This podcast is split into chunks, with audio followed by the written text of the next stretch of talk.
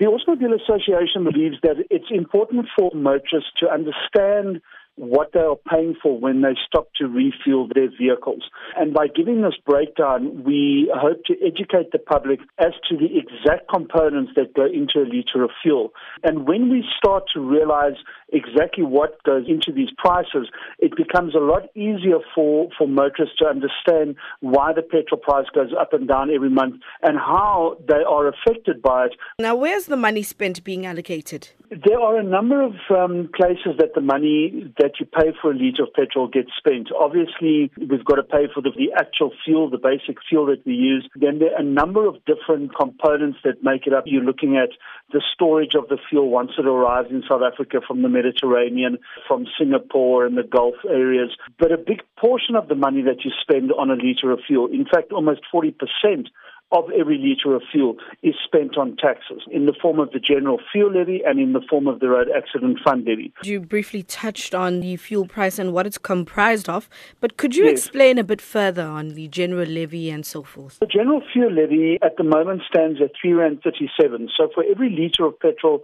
that you put in your vehicle, 3 Rand 37 goes to the general fuel levy. And if you were to take that on a 50 litre tank of petrol, you're looking at roughly around about 169 Rand of every 50 litre tank of fuel that gets bought goes towards the general fuel levy. Now, finally, what are your petrol price predictions for the month of April and May? So at this stage, we're looking at a weak rand against the US dollar. Um, it slipped by uh, by quite a lot uh, from the middle of March, uh, where it was around 11 rand 80. It's currently around 12 rand 6, 12 rand 10 to the US dollar.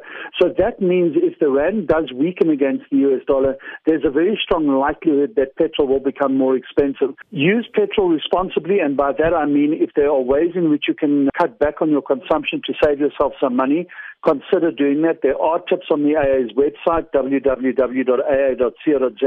For instance, walk or use a bicycle if you don't have to use a car. If where you want to get to is close by where you live, consider carpooling or consider using, you know, your car at different times of the day so that you don't get stuck in traffic either early in the morning or late in the afternoon. And very importantly, monitor how much you are spending on fuel and budget for it every month. Uh, don't get caught unawares when the price does go up. If the price does go down and you have budgeted for it, keep any savings you have for those months in which the petrol price does go up again.